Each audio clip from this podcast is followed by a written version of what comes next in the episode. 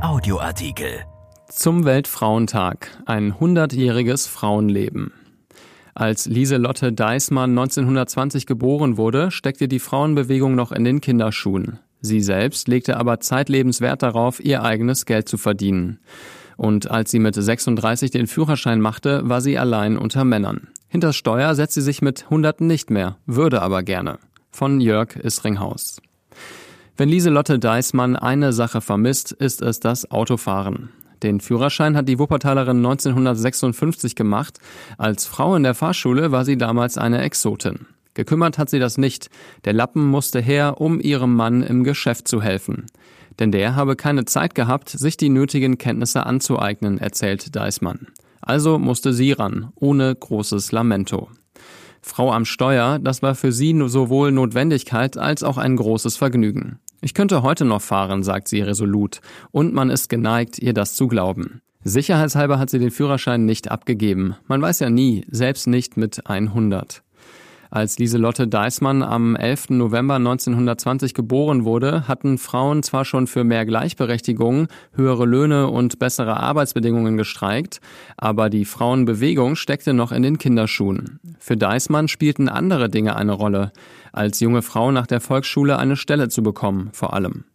Arbeitsplätze aber waren Mangelware. Ihre sechs Jahre ältere Schwester war Verkäuferin, ihr eiferte Lilo Deismann nach. Groß sei die Auswahl ohnehin nicht gewesen, schließlich landete sie in einem Schuhgeschäft. Ganz schön sei der Job gewesen.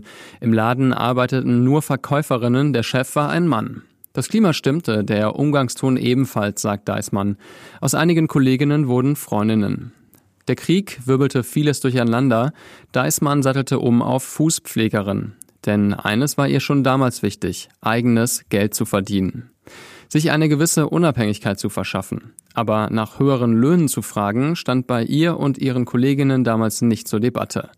Wir bekamen, was uns zustand, erzählt sie. Nach der Hochzeit 1949 eröffnete sie mit ihrem Mann, einem Maurermeister, eine kleine Baufirma. Eine ihrer Aufgaben, die Arbeiter morgens zur Baustelle zu chauffieren. Manchmal musste ich sie vorher sogar noch wecken, erinnert sich die Hundertjährige. Für sie nicht ungewöhnlich, sondern selbstverständlich. Genau so packte sie ihr Leben an, umschiffte teils schwere Krisen. Nach dem frühen Tod ihres Mannes 1969 stand Lieselotte Deismann mit ihrer Tochter Birgit alleine da. Einige Jahre versuchte sie, das Baugeschäft zu halten, arbeitete nebenher als Fußpflegerin, schlug sich durch. Früher hätte man gesagt, stand als Frau ihren Mann.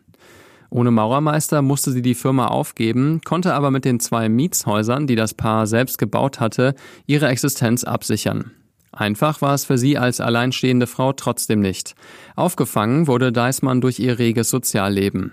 Speziell von ihren Turnschwestern vom SSG Wuppertal und von ihrem Kegelclub.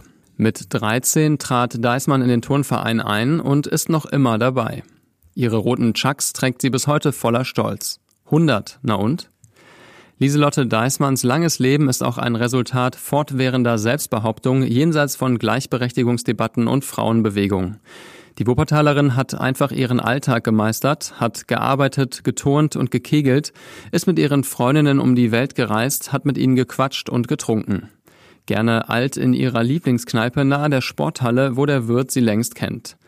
Die Gemeinschaft hat mich getragen, sagt sie. Noch heute telefoniert sie täglich mit denen, die sie nicht unterwegs verloren hat. Doch Verluste hinzunehmen hat sie mit 100 gelernt. Menschen, Dinge, Möglichkeiten.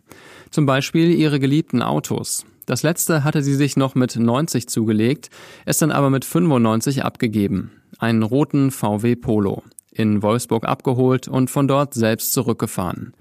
Deismann lächelt wehmütig. Immerhin, der Führerschein ist noch da. Sie könnte, wenn sie wollte. Und Lieselotte Deismann will noch jede Menge. Corona hin oder her. Mit der Familie zusammen sein, Kinder, Enkel und Urenkel umarmen, verreisen, etwas außerhalb ihrer Dreizimmerwohnung erleben den wegen Corona abgespeckten Jubeltag gebührend nachfeiern. Und natürlich, um etwas großzügig den Bogen zum Weltfrauentag zu schlagen, Freundinnen treffen, um mit ihnen über Gott und die Welt zu reden. Vor dem Virus hat sie keine Angst. Ich bin 100 Jahre alt, sagt Lieselotte Lilo Deismann und zeigt ihr strahlendstes Lächeln. Wenn die Kneipen wieder aufmachen, bin ich mit meinen Freundinnen eine der ersten, die an der Theke sitzen. Selbstredend mit einem Alt vor sich. Dieser Artikel ist erschienen in der Rheinischen Post am 8. März und bei RP Online. RP Audioartikel. Ein Angebot von RP Plus.